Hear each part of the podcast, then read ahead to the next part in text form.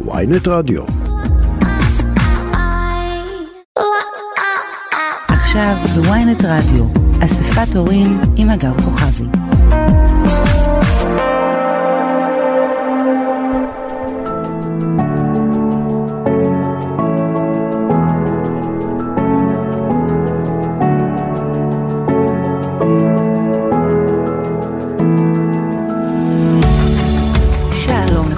צהריים טובים, ברוכים הבאים לעוד תוכנית של אספת הורים. כן, התוכנית הזאת שבה אנחנו יכולים וגם רוצים לדבר על הכל ולשאול הכל ולהבין הכל, את, על כל ההיבטים של החיים שלנו אה, כהורים, בעיקר בעיקר להבין עוד ועוד את העולמות האלה של הורים וילדים ומה שביניהם זה ממש מורכב, אבל אה, גם ממש ממש מעניין ו- והכרחי.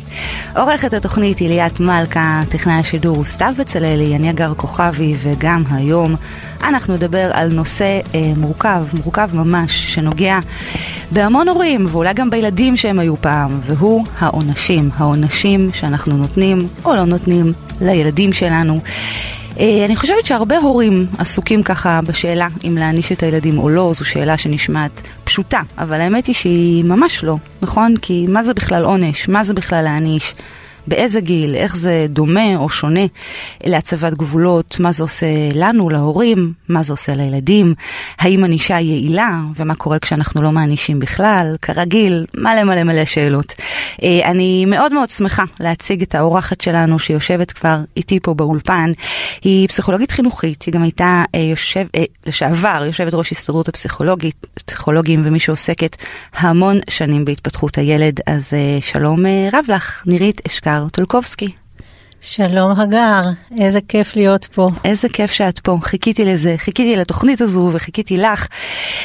נירי, תראי, עונשים, כן? יש אנשים שיזכרו בעונשים שהם uh, קיבלו פעם בילדות, שההורים שלהם נתנו להם באיזשהו חיוך כזה, כן? אולי אפילו קריצה, כן, היינו שובבים, קיבלנו איזה פליק, הגיע לנו, לא הגיע אלינו. יש כאלה שעונשים השאירו בהם חוויות uh, לא טובות, אפילו טראומות של ממש. וזה כבר אומר שמדובר בתחום רחב, לא תמיד ברור שיש uh, גם uh, uh, לא מעט תהיות לגביו. אז בואי תגידי לי, מה זה עונש לתפיסתך? מהי ההגדרה של עונש? אני חושבת שעונש זה הרחבה של שימת הגבולות לילד. Mm-hmm. זה, זה משהו שאת מתחילת החיים מלמדת אותו, mm-hmm. מה מותר לו, מה אסור לו, מה את לא מסכימה שיהיה, מה זה טוב, מה זה רע. Mm-hmm. אלה דברים שאת רוצה ללמד את הילד, את הילדים שלך, שזה מתחיל דרך דרישות מהם, mm-hmm. שימת גבולות, ובסופו של דבר גם ענישה אם, אם זה לא, אם מצליח, כאשר זה לא מצליח לך, ותמיד יש מקרים שזה לא מצליח. כן, זאת אומרת, את מקשרת מיד את הענישה לשימת גבול. לגמרי. Mm-hmm, אני מבינה. אה, זה לא עונש, זה לא פתרון קל, עונש?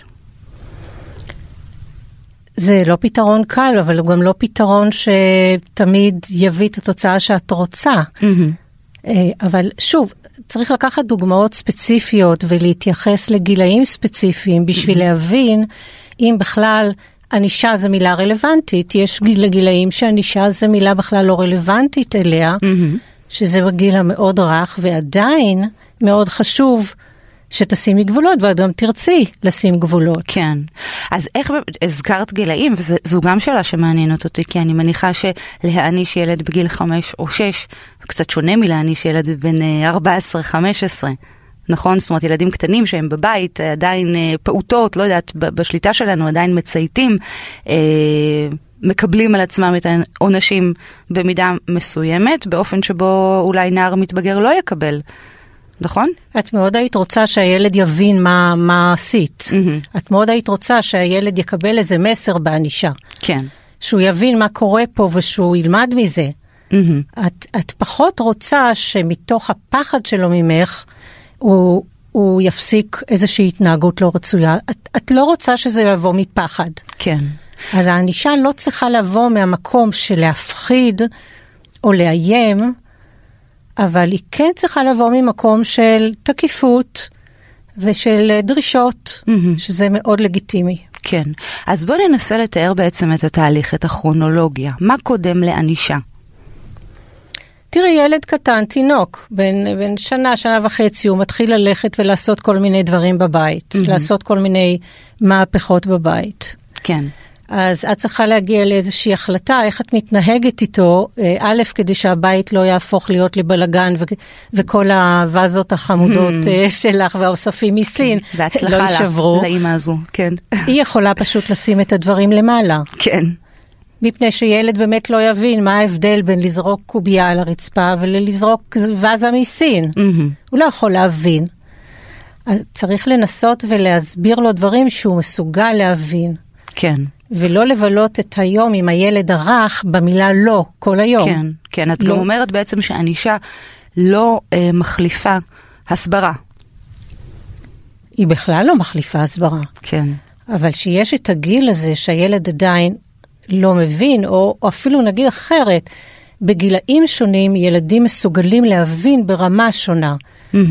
יש גילאים שהם בכלל לא מסוגלים כל כך להבין, הם יכולים רק להבין שאימא כועסת. כן. אז צריך להבין, לראות מה הילד מבין ועם זה לזרום. כן. אז את מסכימה איתי שלהעניש או לא להעניש זו שאלה שהיא לא פשוטה בכלל, זאת אומרת, היא, היא, היא רלוונטית בעינייך? היא רלוונטית לגמרי. אוקיי. אני, גם, אני גם לא חושבת שצריך, יש יותר מדי כפפות אה, אה, על הידיים, אוי ואבוי, המותק שלי, אסור לי לגעת בו, אסור לי לצעוק עליו. Mm-hmm. יש גם הגזמה על הצד הזה. ילדים לפעמים הם ממש מעצבנים. אני רוצה להתעכב, אני רוצה להגיד לך, נירית אשכר, את צודקת. ילדים הם באמת לפעמים מעצבנים. מה לעשות, סליחה, הייתי חייבת רק, כן, לתת במה לביטוי הזה. עכשיו אני אגיד עוד משהו, גם אנחנו ההורים לפעמים ממש מעצבנים. חד משמעית, מאוד. אנחנו, אנחנו עייפים מיום העבודה, אולי את חולה, אולי יש לך כאב ראש. אנחנו בני אדם, כולנו בני אדם, אז בואו mm-hmm. בוא נתייחס לזירה הזאת כזירה של משפחה, שרוצים שהאווירה תהיה הכי טובה שיכולה, אבל גם לא רוצים ללכת על קצות האצבעות. נירית, את, דיבר, את אמרת קודם על עניין הכפפות של מישהי, ואני רוצה לשאול, כדי לראות שהבנתי, את מדברת על הסמכות ההורית? את חושבת שיש, מדברים, זה לא חדש, מדברים על השחיקה בסמכות ההורית, נכון? אנחנו קצת חוששים מהילדים שלנו במקום שהם יחששו מאיתנו. לזה התכוונת? הייתי אפילו מחדדת את זה, אני חושבת שיש שחיקה של כבד את אביך ואת אמך. Mm-hmm. עוד, עוד מאז את אומרת, עוד משם, כן. זה, זה עיקרון, אה, יש קצת בלבול אה, מרוב זכויות של ילדים והשוואה של הזכויות שלהם מול הזכויות של ההורים, שכחנו שלילדים אין כל כך הרבה חובות. Mm-hmm, mm-hmm. ולהורים יש המון חובות, לכן להורים יש, מגיע להם mm-hmm. כבוד, אה, מגיע להם תודה. כן. בזה יש קצת שחיקה, כן. כן, כן. אז תראי, תכף אנחנו נרחיב uh, באמת גם על, uh, על עונשים, על סוגי העונשים, איך להעניש בצורה נכונה, מהי ענישה המידתית, נדבר גם על צעקות ועל כעס בבית, שאולי זה חלק בלתי נפרד, אבל אני דווקא רוצה רגע לדבר, לפני שנצלול, על הצד השני של המתרס, על אי ענישה בכלל. Uh, אני רוצה לחבר את זה לשאלה שקיבלנו מאימא לקראת uh, התוכנית היום. ואני רוצה לשמוע דעתך על הצד השני של המתרס. אז אה, אימא לשלושה בנים בני חמש, חמש עד אחת עשרה כתבה לנו כך: גדלתי בבית עם המון צעקות ועונשים, ואני מוצאת את עצמי במצב שאני ממש לא יכולה להעניש את הילדים או אפילו לכעוס עליהם. אני רוצה שהם יגדלו אחרת ממה שאני גדלתי, ואני תוהה אם הקיצוניות השנייה, שלא להעניש אף פעם, היא נכונה. היא גם כותבת שיש המון מתחים בינה לבין בן זוגה סביב הנושא, הוא קצת יותר תקיף ממנה, והיא שואלת האם היא פועלת נכון, כלומר האם עליה ללמוד להיות מסוגלת להעניש את הילדים ילדים, למרות שזה קשה לה מאוד. כן. מה דעתך? אמ, יש פה איזשהו עיקרון שמלווה את כולנו, שאנחנו, קודם כל ולפני הכל, אנחנו לומדים להתנהג בבית, mm-hmm. בבית שגדלנו בו. אנחנו, כשנולדים לנו הילדים, הזיכרונות פשוט צפים לנו, לא תמיד כמשהו שאנחנו חושבים עליו, נזכרתי, אלא mm-hmm. הרבה פעמים דרך זה שאנחנו עושים את אותו דבר, אה, כמו ההורים שלנו. איזשהו שחזור אה, בין דורי כזה, העברה בין דורית? ב- ב- באוטומט קורה כן. ככה. עכשיו, הרבה פעמים אנחנו מגיעות או מגיעים למקום הזה שאנחנו אומרים, ההורים שלי לא עשו נכון, אני אעשה אחרת. העניין הוא שאז הרבה מאוד פעמים, באמת מה שקורה, זה שעושים בדיוק הפוך. לעשות אותו דבר ולעשות בדיוק הפוך, הרבה פעמים מביאים לתוצאה מאוד דומה. את יכולה להסביר, לתת לנו דוגמה?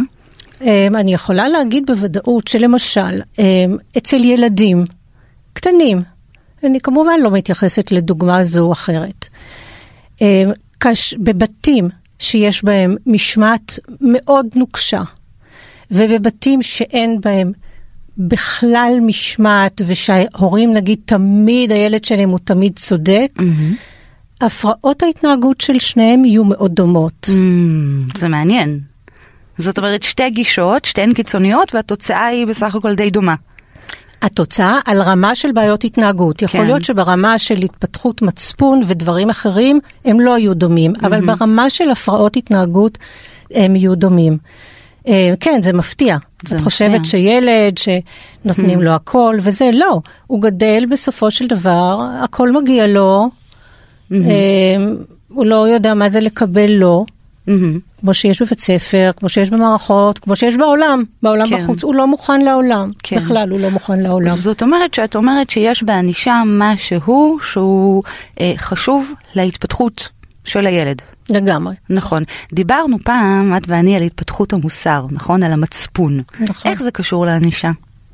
הנה, לק- נמשיך את הדוגמה כן. שדיברנו עליה. כן.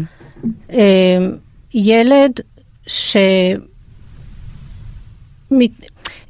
ניקח סוג... סוג... ילד, שנייה. ילד שהענישה בבית היא אה, מאוד מאוד תקיפה. נגיד מכות. נק- נלך לקיצוניות קיצוניות של מכות, ילד שפוחד מהוריו. מהמם. בגלל שהוא פוחד מהוריו, הוא אולי יעשה שיעורים, אולי יעשה מה שדורשים ממנו, ילך לישון בזמן, אבל מה? הוא עושה את זה מתוך מה? הוא עושה את זה מתוך פחד. כן. אפשר להעניש בלי פחד? אפשר להעניש בלי פחד, בוודאי. אז בואי נדבר על צורות ענישה. מעולמך, מניסיונך. את יודעת, ענישה יכולה להיות אה, משהו ככה מאוד אה, אה, מנומק, אה, לא יודעת, אה, הילדה שלי חזרה מבית הספר והיא רוצה ללכת אה, לחברה ואני אומרת לה, את אה, תלכי לחברה רק אחרי שתעשי שיעורים והיא הלכה לחברה ולא עשתה את השיעורים, אוקיי? ואז אני אומרת לה, מה אני אומרת לה במצב הזה? אוקיי, פעם הבאה את אה, לא הולכת לחברה, אוקיי? ויש ענישה שהיא לצורך העניין אין בה איזושהי סיבה ותוצאה, היא קצת יותר... קפריזית, קצת יותר נוגעת להורה עצמו, אולי לכעס שלו, אולי לעצבים שלו. לכן שאלתי גם מקודם על הפתרון הקל, אבל תכף נדבר על זה. אז מהן לדעתך צורות הענישה הקיימות? קודם כל, בואו נדבר על עקביות. אה, תמיד אותו הורה הוא הורה של אותו ילד. אז הורה משתנה, הורה מתפתח, אבל עקביות, אנחנו מדברות על עקביות. זאת אומרת שההורה מעניש באופן עקבי, כמו שהוא תמיד עשה. זה לא שפתאום בגיל 14 הוא מתחיל לתת אה, עונש בצורה כזו שעד היום הוא נתן. אז חשוב להבין את הרצף שקורה באותה משפחה. זה מאוד חשוב, ואם את רוצה לשנות, צריך לשנות, אבל צריך לחשוב איך עושים את זה. מהמם. עכשיו, אם המטרה שלך שהילד יבין, אז הוא מבין והוא שואל, והוא לא מסכים איתך. מה אז? מה אז? אז אתה לא מסכים, מה לעשות? אני אימא שלך עדיין, ואני קובעת את הכללים בבית. כן. אה, זה לא דמוקרטיה. זה לא דמוקרטיה, משפחה זה לא דמוקרטיה. יש שני הורים שהולכים לעבודה, מפרנסים, קובעים את הכללים. מהמם. ו- זאת אומרת שעונש שמגיע באמת על מצע של כללים בתוך איזשהו אקלים שככה כל אחד יודע מה מותר ומה אסור ומהן גבולות הגזרה אה, ו- ו- והדבר הזה לא מתקיים, את אומרת אז בעצם מגיע שלב הענישה. אה, כן. מהי ענישה לא נכונה? אה, אז שוב, אני חוזרת רגע לדוגמה הקודמת של הענישה המוגזמת, כן. שהילד שומע בקול הוריו כי הוא פוחד מאבא, מהמם. אה, הוא פוחד ממכות. מה הוא כן. לומד? מה הוא לומד? שהחזק מנצח, כן, הוא לומד שאם לא יתפסו אותו אז אין בעיה. כן, הוא לומד שאם הוא יהיה חזק בחוץ, אז אחרים לא תהיה להם ברירה אלא לשמוע לו. דיברנו על התפתחות מוסר, התפתחות מהמם. מצפון. מהמם. מה למד הילד הזה? איזה מצפון הוא פיתח? כן, זה, זה לא הכיוון שאנחנו רוצים את הילדים שלנו. נכון, נכון. אנחנו רוצים ילדים שנורא כועסים על אימא. היא לא צודקת. אגב, לפעמים באמת אימא לא צודקת. היא באמת לפעמים לא צודקת.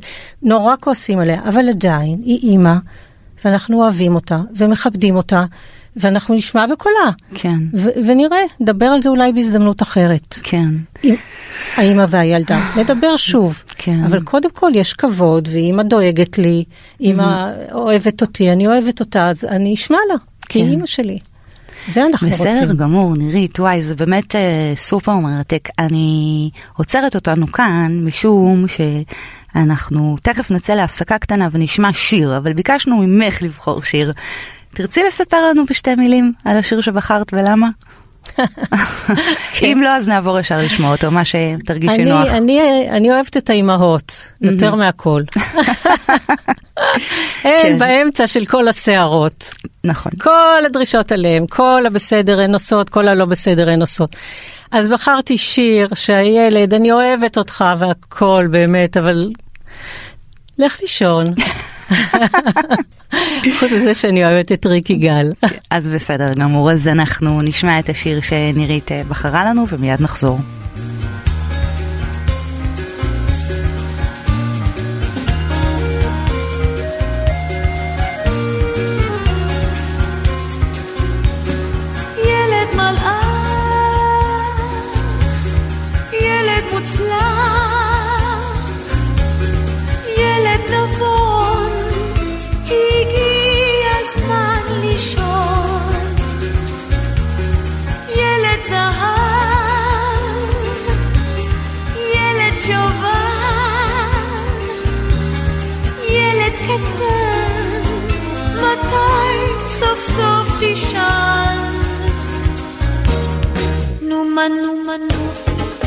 אהלן, שלום, תודה שחזרתם אלינו, אנחנו uh, כאן באספת הורים מדברים על נושא סופר uh, מעניין, מציף, מורכב, הנוגע שנקרא עונשים, עונשים שאנחנו נותנים או לא נותנים לילדים שלנו, ובכלל עוסקים בשאלה האם להעניש או לא.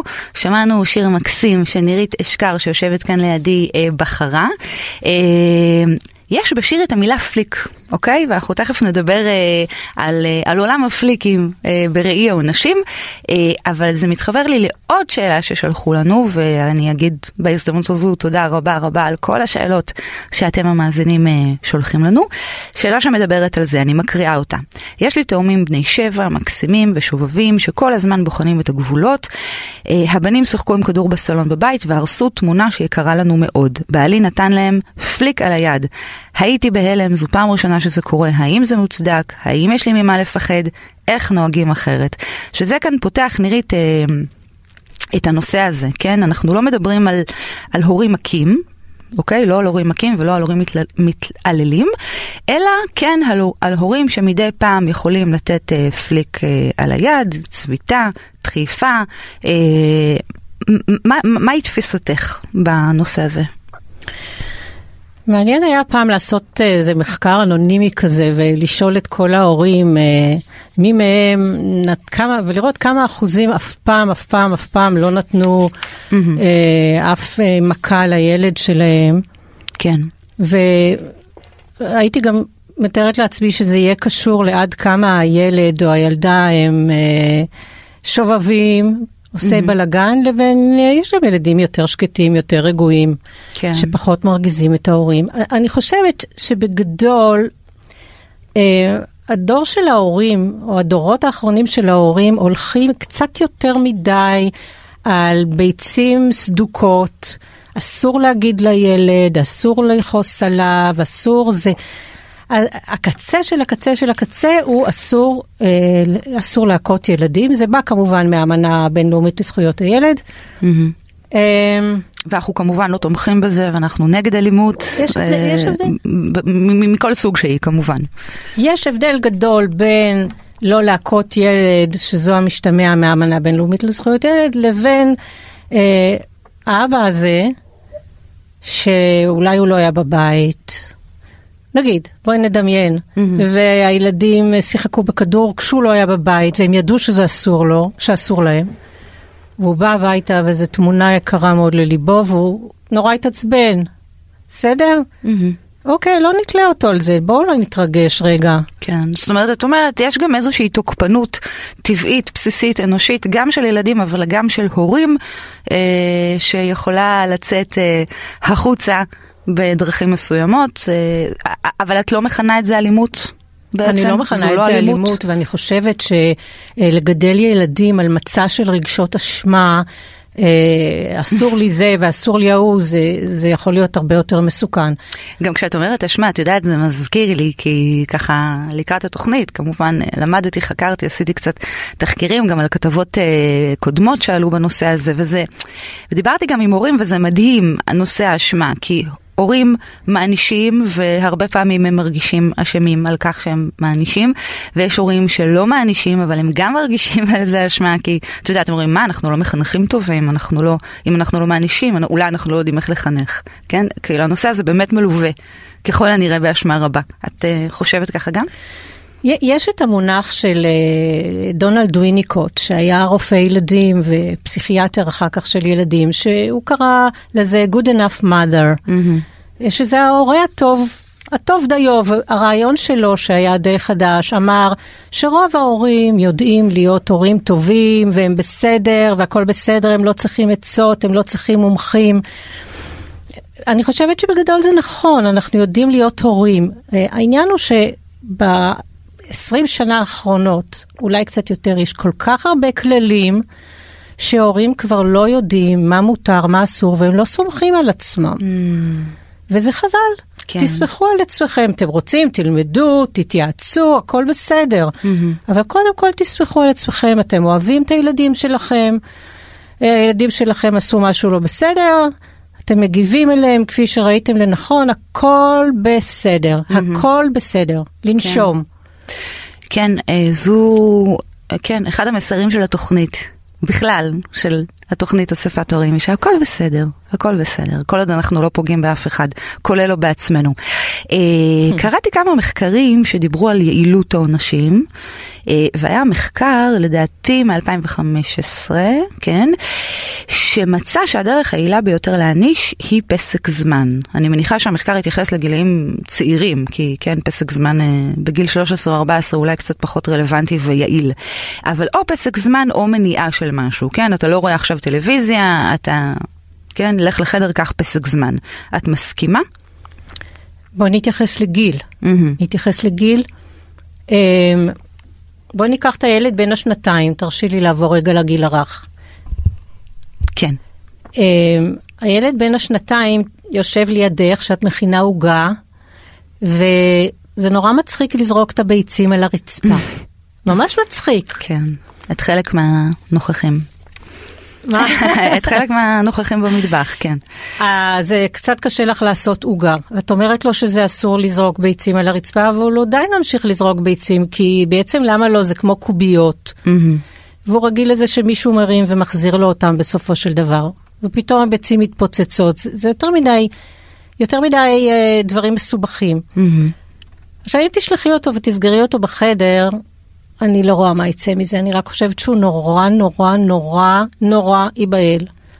נורא ייבהל. Mm-hmm. אז, אז זה תלוי גיל, זה תלוי מצב, זה תלוי... הוא בן שנתיים, מה את רוצה ממנו? הוא זורק ביצים, אז ובגיל מאוחר יותר, כן? אה, אם הוא בגיל חמש ושובר את הביציה זה משהו אחר, אז כבר, הוא כבר יודע שזה, הביצה לא חוזרת, והוא יודע כן. מה זה נשבר, יש לו מושגים כבר. כן. את יודעת, נירי, דיברנו מקודם אה, על אה, הנושא של... אה, צעקות, כעס, אה, תגובות הורים, אוקיי? שזה באמת אה, נושא בפני עצמו. אני יכולה לשער, אבל זה לא תמיד ככה, אני מניחה שלא, אבל בתים שנוהגים להעניש בהם, את חושבת שבבתים האלו גם נהוגות יותר צעקות וכעסים? בהכרח, או שזה לא קשור? אה, לי, לי הבטן שלי אומרת שצעקות היא הרבה פעמים, הם הרבה פעמים אה, ביטוי לחוסר שליטה. אז זה משהו לא יעיל. כן. בית שכל הזמן צועקים בו, יש איזשהו, יש איזו שיטה שהיא פחות. כמובן, יש ילדים, שבמיוחד ילדים קשים, אני, אני, אבל אני מתייחסת לה בדרך כלל. צעקות מעידות על חוסר שליטה. אה, ואם אני צועקת כל הזמן, אז אולי אני צריכה לבדוק מה, מה לא עובד. כן. ולנסות כן. לתקן את זה, זה לאו דווקא מראה שזה ענישה. אני מבינה. אז אם כבר הזכרנו צעקות, אני רוצה לצרף uh, לשיחה שלנו uh, את uh, תמר כהן לוי. תמר כהן לוי היא מדריכת הורים, היא מנתחת התנהגות והיא גם פסיכותרפיסטית, והיא גם uh, כותבת uh, טורים בערוץ הורים uh, אצלנו כאן uh, ב ynet. היא מדברת המון על נושא הכעס, הצעקות, uh, ואני סקרנית לשמוע ממנה יותר. תמר, את איתנו על הקו? כן, מה נשמע? שלום תמר יקרה, מה העניינים? בסדר גמור. אז uh, תראי, uh, יצא לי לקרוא לא מעט דברים שכתבת על, על הנושא הזה. לי יש תחושה שאת ככה קצת מנסה לנרמל את הכעס, אם אני יכולה להגדיר את זה ככה. זאת אומרת, לקחת את, את עניין הצעקות, הכעס, ההורים העצבניים, ולהגיד כאילו, רגע, אנחנו, קודם כל, אני מבינה אתכם. קודם כל זה בסדר. Uh, אני צודקת בפירוש שלי? לגמרי, תראי, אני חושבת שהיום כל כך הרבה שיח על בית ללא צעקות, ושמעתי שדיברתן על עונשים, והכל צריך להיות כזה נורא רגוע ונורא נעים ונורא נחמד. אבל כשזה לא קורה, זה מייצר איזשהו תסכול וחוסר אונים אצל ההורה, מה שבסוף מגביר את הכעס, ו... ולפעמים זה באמת מוביל גם uh, לצעקות, כי mm-hmm. באמת אנחנו צועקים בגלל האתגר הזה, בגלל שיש איזשהו פער בין הרצוי לפעמים למצוי, בגלל עומס ולחץ שיש, והרבה פעמים אנחנו גם צועקים כי הכבוד שלנו כהורים נפגע. הילד לא שם עלינו, mm. אנחנו מבקשים ממנו והוא מתעלם, או כל מיני דברים כאלה של, ש, שפשוט גורמים לכבוד שלנו להיפגע, אה, ולכן אנחנו מאבדים שליטה. כן. אה, שזה באמת מתחבר למה שנירית אמרה, שצעקות בבית וכעסים בדרך כלל מתחברים באמת לחוסר שליטה, ולא לשליטה. חד משמעית, אבל יחד עם זאת, אני גם חושבת שגם אם מרימים את הכל, אחת ל... אנחנו לא צריכים להתייסר, mm-hmm. אוקיי? זאת אומרת, הציפייה הזאת של לעולם לא נרים את הכל והכל יהיה כי ביקשנו מאוד יפה והכל היה אה, נעים ורגוע, אז, אז לפעמים היא מייסרת.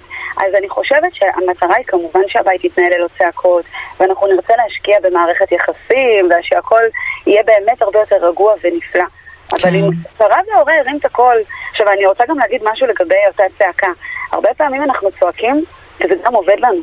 זאת אומרת, הרבה פעמים הורים מרימים את הקול, ורק אז הילד קם להתקלח. Mm. רק כשמרימים את הקול הוא פתאום ניגש ועושה את מה שאומרים, ואז נוצר סוג של חיזוק, כי אנחנו אומרים, וואלה, הנה, רק כשאני מרימה את הקול זה קורה, אז אני כנראה צריכה להרים את הקול כדי שזה יקרה.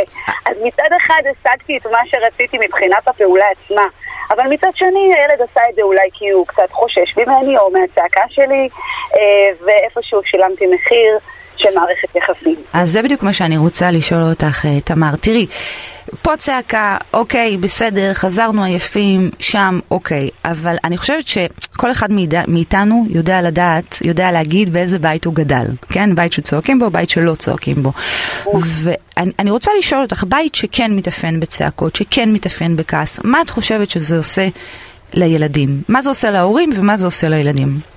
וואו. קודם כל, ל- ל- לילד שגדל בבית שכל הזמן יש בו צעקות, הוא נמצא בסוג של... אה, סוג של בעיה מסוימת, כי ההורים, בסופו של דבר, התפקיד שלנו זה לתת אהבה וגם הגנה לילדים שלנו. ואם mm-hmm. אנחנו צועקים עליהם, אז הם פתאום רואים את הדמות שהם הכי הכי אוהבים בעולם, ושצריכה הכי הכי לדאוג להם, בעצם מפחידה אותם. כן. אוקיי? כמובן שככל שילד צעיר יותר, אז הוא באמת חווה את זה כפחד. עכשיו, ככל שהוא גדל בבית, שזה הדפוס שעליו אה, ההתנהלות בבית מושתתת, אז הוא מסגל את זה גם. Mm-hmm. וילדים הרבה פעמים צועקים בחזרה על ההורים. כן. ואז נוצר ממש שדה קרב בתוך הבית, ההורה צועק על הילד, הילד אה, צועק על ההורה. אה, ואולי גם בחוץ, תמר, לא? זאת אומרת, ילד ש, שלומד אה, להתנהל באיזשהו דיאלוג אה, של צעקות, יכול להיות שהוא גם ינהג ככה, את יודעת, עם החברים שלו, בבית ספר שלו. בהחלט, אנחנו באמת לומדים בעיקר הבית, אני תמיד אומרת שהוא מחנה אימונים לגבי כל מיני מיומנויות ו- ו- ודפוסים שאנחנו מסגלים. Mm-hmm. אז כמובן דפוס תקשורת שמתבסס על צעקות ועל חוסר כבוד, לפעמים בתוך הצעקות גם נאמרים אה, כל מיני דברים שהם מאוד מאוד משפילים, או ככה אה, אה, פוגעים אפילו בכבוד אחד של השני, אה, אז, אה, אז ככה בעצם הילד יוצא לעולם, וככה הוא גם אחר כך יתייחס לחברים שלו, לבני הזוג שלו ו- ו- ושאר מערכות כן. היחסים. היית אומרת שילדים אה, יוצאים מזה מחוזקים? מחוזקים לא. לא. אני לא חושבת שזה מחוזק. אני לא חושבת שמי שצועק הוא בהכרח חזק. אני דווקא, מכיוון שדיברנו שצעקה היא חוסר שליטה. כן. אני חושבת שחזק זה אדם ששולט בסיטואציה, כן. שיודע מה הוא יכול לעשות. עכשיו, חשוב לי גם להגיד משהו לגבי השליטה. דיברנו על זה שאתה כן. רק תמר. אני אשמח רק בקצרה, משום שיש לנו כבר אימא על הקו שרוצה לשאול אותך שאלה. אה, אז אני. כן, אשמח אם תשלים את המשפט ונעלה אותה. מהמם, בסדר גמור. אז אני רק אומר לגבי עניין הצעקה והשליטה. דיברנו על זה שאנחנו צועקים כי אנחנו נמצאים בחוסר שליטה. ואנחנו צריכים גם לזכור, אנחנו היינו מאוד רוצים לשלוט על הילדים שלנו, כן. אבל אנחנו לא שולטים עליהם, אנחנו שולטים על עצמנו. ופה אנחנו צריכים להזכיר לעצמנו גם שהשליטה היא עלינו, על איך שאנחנו נבחר להגיב בסיטואציה המאוד מכעיסה הזו. כן. זה לא הילד יבחר להגיב באותו רגע, אם זה להתעלם או להתחפש או כולי. כן, אני, אני מבינה. אני רוצה להגיד לך שזה נושא רגיש, עבורי הוא רגיש. אה, אוקיי, אז אה, נמצאת איתנו עירית על הקו. עירית, האם את שומעת אותנו? אני שומעת מצוין. שלום עירית, מה. שלומך? תודה רבה שככה עלית אלינו לשידור עם השאלה שלך, ובואי אה, תשאלי אותה. אני בסדר גמור, ורציתי, יש כאן אה, כמה דברים שאמרה אה, תמר, אחד על השליטה, ושתיים על החוסר ביטחון סלש ביטחון, אה, וגם על ההורה שגדל בבית שצעקו בו הרבה. אז היי, שלום, נעים מאוד, אני הורה שגדל בבית שצעקו בו הרבה. נעים מאוד. אה, ברוכה הבאה, בואי, את בחברה טובה. אנחנו כאן צוות שלם, וכן. ואני, מה שנקרא, אה, נאבקת בזה בכל כוחי, שזה לא יהיה בבית שלי. יש לי כן. שתי בנות, אחת בת חמש, אחת בת שש. אה, ובאמת, אה, הניסיון המאוד אה, גדול שלי הוא תמיד אה, לייצר אה, שיח סביב אה, רצונות ורגשות ומה שרוצים ומה שצריך לקרות עכשיו. כן, אני מנסה תמיד לתווך, אבל אה, אה, יש כמובן את הבריחה הזאת של, החוס, של האובדן אה, שליטה, כמו שהיא הוגדר פה. כן. אה, אז קורה לך שאת ככה חשה לפעמים כן. את אובדן השליטה וצועקת. כן, לגיטימי. אוקיי, אני לא סובלת את זה, אבל זה קורה. אני לא סובלת את זה, אבל זה קורה. כן, אני יכולה להבין. אה, ובעצם הרעיון הוא, בעצם השאלה שלי היא בעצם איך לייצר איזושהי תקשורת, אה, גם אגב מהמקום הזה שהנה אימא כבר צועקת, היא ילדה בת חמש ושש, הם כבר התרגלו שכשאימא, אה, אחרי כמה פעמים שהיא מבקשת, היא לא מקבלת מה שהיא רוצה, היא מרימה את הכל. מהמם. אה, ומהמקום הזה בעצם להג... להרים את זה ולהגיד, חברים, בואו, בואו נוותר על הנושא הזה של הצעקות, בואו ננסה לייצר איזשהו אה, מקום אה, בטוח שבו בעצם אתן יכולות לסמוך עליי אה, ואני יכולה לסמוך עליכם. Mhm. אה, איך בעצם אה, לייצר איזשהו... אה, כן, את שואלת איך אפשר. לייצר איזושהי מצד אחד משמעת, אבל משמעת באווירה נעימה, אה, שאין כן, בה צעקות ואין בה. עונשים. כן. כן. נירית, תרצי להתייחס לזה? תרצי אה, לשאול? סליחה? אה, כן, בטח, בשמחה. כן. אה, אז אה, תמר, אני מיד אתן לך להשיב, אבל מעניין אותי רגע לשמוע מה מה נירית רוצה לומר על העניין הזה. בשמחה.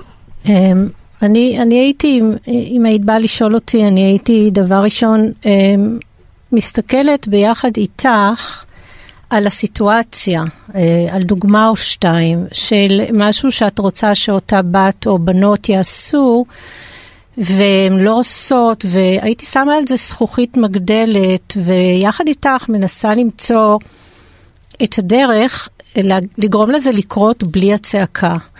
אה, הייתי מסתכלת בזכוכית מגדלת גם על מה, מה הדבר שמרגיז אותך, שאולי הן כבר יודעות את זה ואולי אולי, יש פה משהו אה, לחשוב עליו, וגם הייתי חושבת איתך ביחד איך לנסות ולגרום לדברים האלה לקרות אה, בלי צעקות.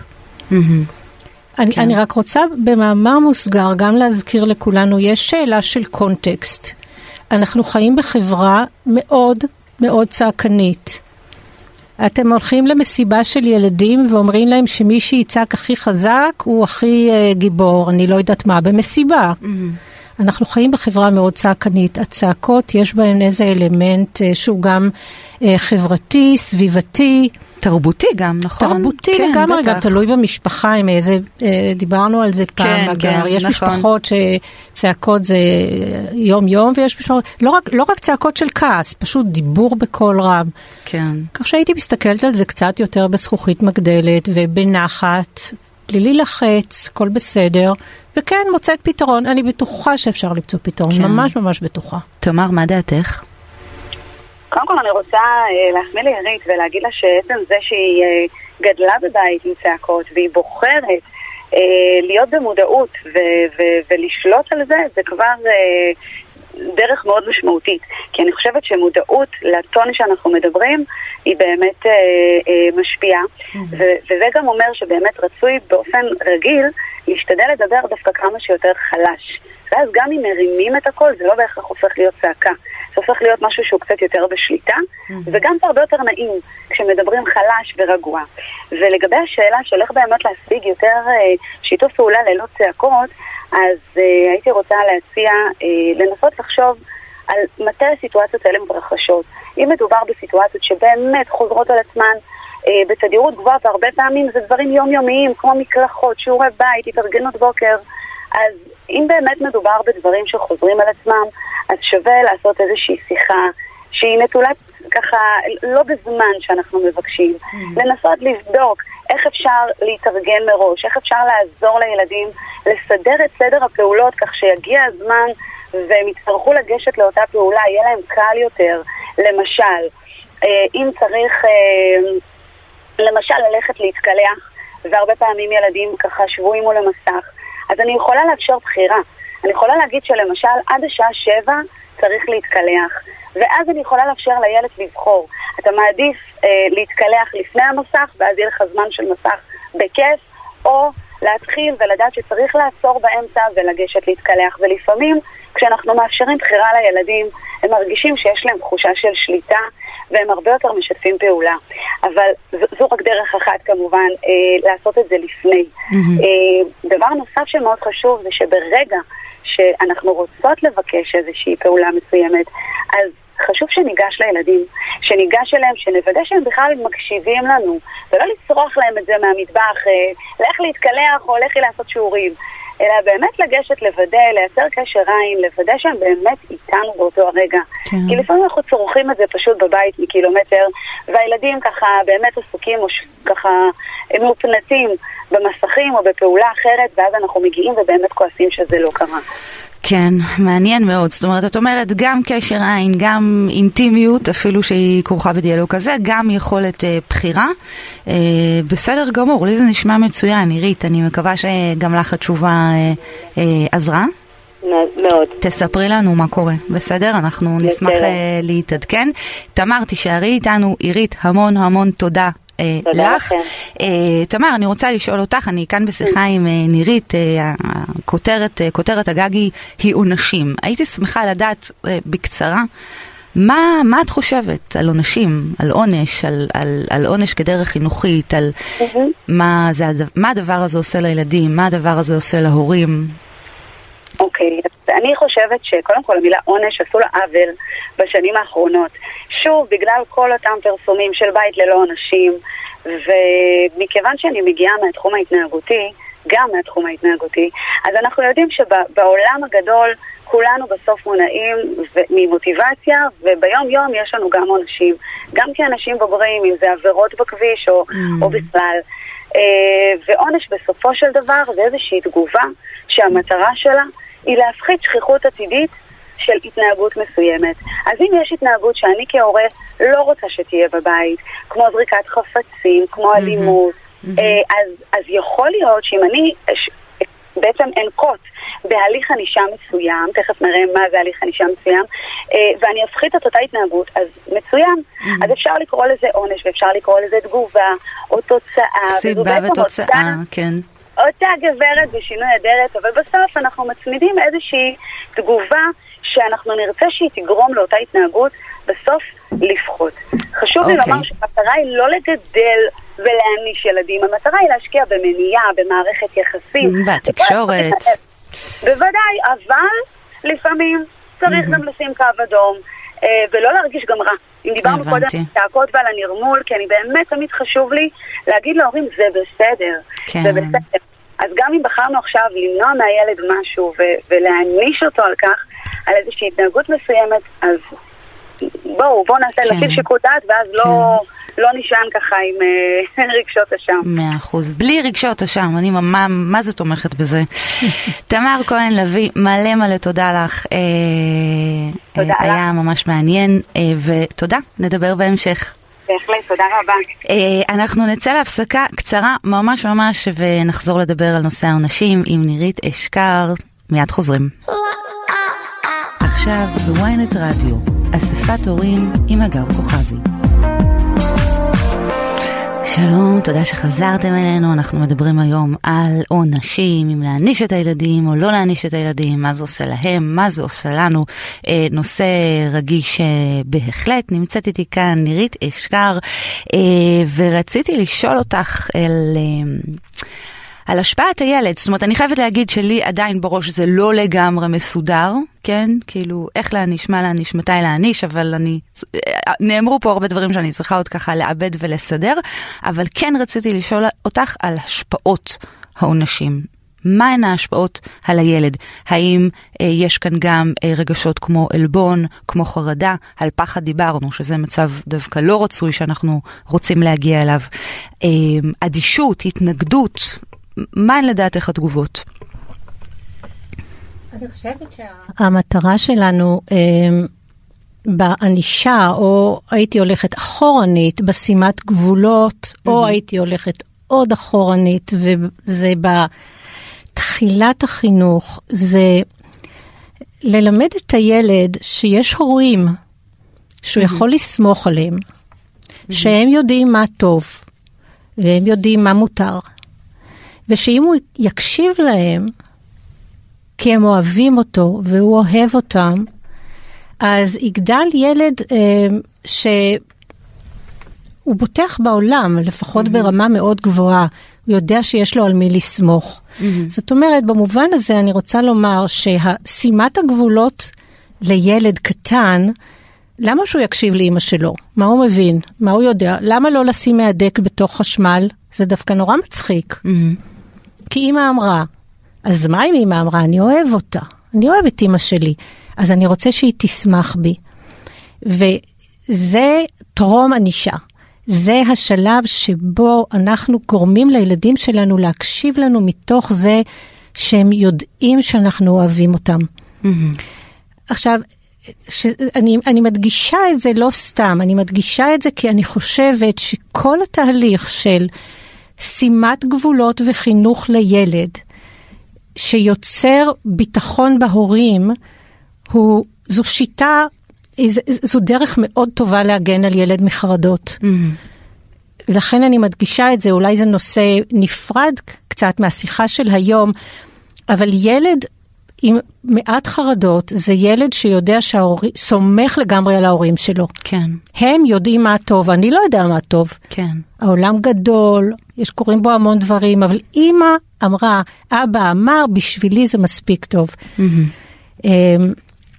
זה, זה, זה הכיוון הנכון של הענישה, שבמובן הזה ילד כזה, גם כשהוא גדל, והוא מקבל עונש מההורים שלו, אז הוא אולי נורא מתרגז, והוא לא, למה לא מרשים לי לצאת לטיול או ללכת לאספה בצופים, אבל בלב הוא יודע שהוא יכול לסמוך על ההורים שלו. Mm-hmm. אני רוצה לשאול שאלה, בבקשה. אה, אין לנו המון זמן, אבל זו שאלה שחשוב לי לשאול. כן. מה קורה במצב של אי ענישה בכלל, או של אי צעקות בכלל, בבית? אה, אני מניחה שגם הצד השני של המתרס, שאולי כולל בתוכו אדישות או התעלמות, הוא גם בעייתי. הוא מאוד בעייתי. כן. אבל גם, זה כאוס, מה שאת מתארת זה כאוס, אני מניחה שאת... כאוס ממש לא קיים, כי אחרת ילד באמת ישים מהדק בתוך החשמל או יקפוץ מהחלון, mm-hmm. מה שתינוקות מסוגלים לעשות, לטפס על חלון. אז יש גבולות, בכל בית יש גבולות. Mm-hmm. אם את מדברת על אדישות, ילד צריך שההורים שלו יאהבו אותו קודם כל, לפני הכל יאהבו כן. אותו. כן צועקים, כן. לא צועקים. Hmm, אהבה, אהבה, רק אהבה. קודם כל דואגים לו.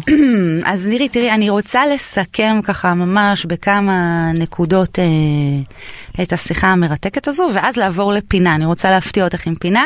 אל תיבהלי, היא ממש נחמדה ו- וידידותית, אבל קודם כל אנחנו קשרנו כאן בין ענישה לבין גבולות, כולנו מסכימים שגבולות, יש כאלה שיקראו לזה עקרונות, אה, הם דברים אה, חשובים והכרחיים לילדים, גם עם חרדות, גם בלי חרדות.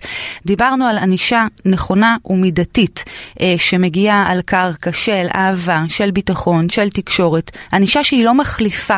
את הדברים האלה, אלא היא באה על, על המצע הזה. דיברנו גם על צעקות, אה, צעקות יכול להיות עניין תרבותי, יכול להיות עניין אישי ומשפחתי.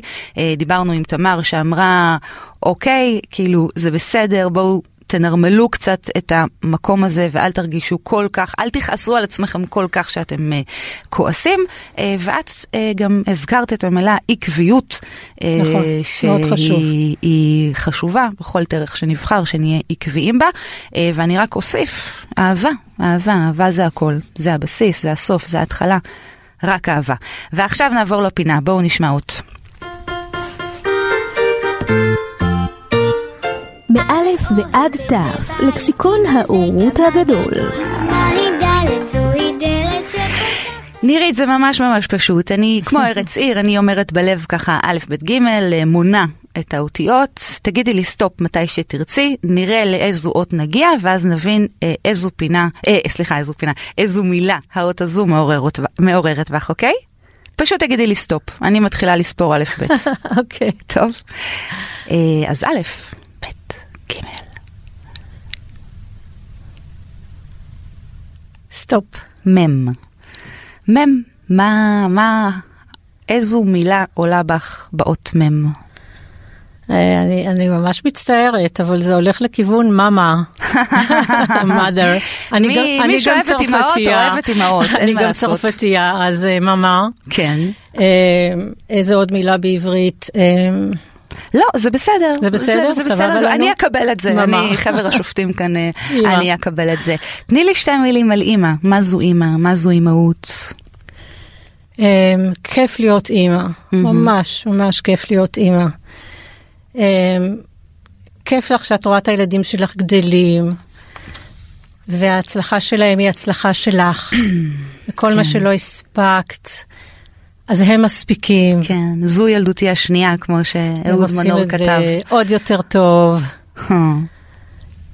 והם לידך, ואת לידם, מלווה אותם. זה, כן. זה עולם ומלואו. זכות, אה, זכות ממש, אה, עולם ממש ומלואו. גדולה. כן, לחלוטין. בסדר גמור, אנחנו הגענו לסיום לדעתי, נכון? שזה ממש אה, מבאס, אבל, אה, אבל זה המצב. אז אני אגיד המון המון המון אה, תודה. את יודעת מה, לפני שאני אגיד תודה, אני אה, כל הזמן שוכחת, אה, גם אני בוחרת אה, שירים, כן, לאמצע התוכנית, לסוף התוכנית, ואני כל הזמן שוכחת להסביר. אז קודם כל שכולם ידעו שכל שיר ושיר שנבחר בו, יש בו, יש לו משמעות, יש לו סיבה, יש לו תוצאה, וגם עונש, סתם לא, רק סיבה ותוצאה. אה, ואנחנו בסוף התוכנית, אני גם לא נעים לי, אני רוצה לתת קרדיט, אז בסוף התוכנית אנחנו נשמע את השיר ביחד של מרינה מקסימיליאן בלומין וגיא מנץ', אה, שהוא די מתחבר למה שדיברנו כאן על אהבה, כאילו בסוף הביחד, בואו בואו נשאר ביחד. אוקיי, אז המון המון תודה לליאת מלכה המדהימה שערכה את התוכנית, ותודה רבה לסתיו בצללי, הטכנאי פה שככה קרוב אליי. תודה לך, נירית אשכר, היה מרתק ומעניין, אה, וגם תודה לתמר כהן לוי אה, שעלתה לשידור. תודה רבה לעירית ולשאר ההורים ששלחו לנו שאלות. בבקשה, תמשיכו לכתוב לנו, לשאול אותנו. כן, כן, כן. ותודה רבה לכולכם שהזמנתם אותי, היה כיף כיף להיות פה, תודה תודה, תודה רבה. תודה לך נירית יקרה. תמשיכו לשלוח לנו שאלות, תגובות, הצעות ורעיונות לכתובת המייל אה, hagar מקף k שטרודל ynet.coil ואנחנו אה, ממש אה, לגמרי נתראה בתוכנית הבאה של אספת הורים אה, ביום שני בשתיים. להתראות. לא מפחיד אותי חורג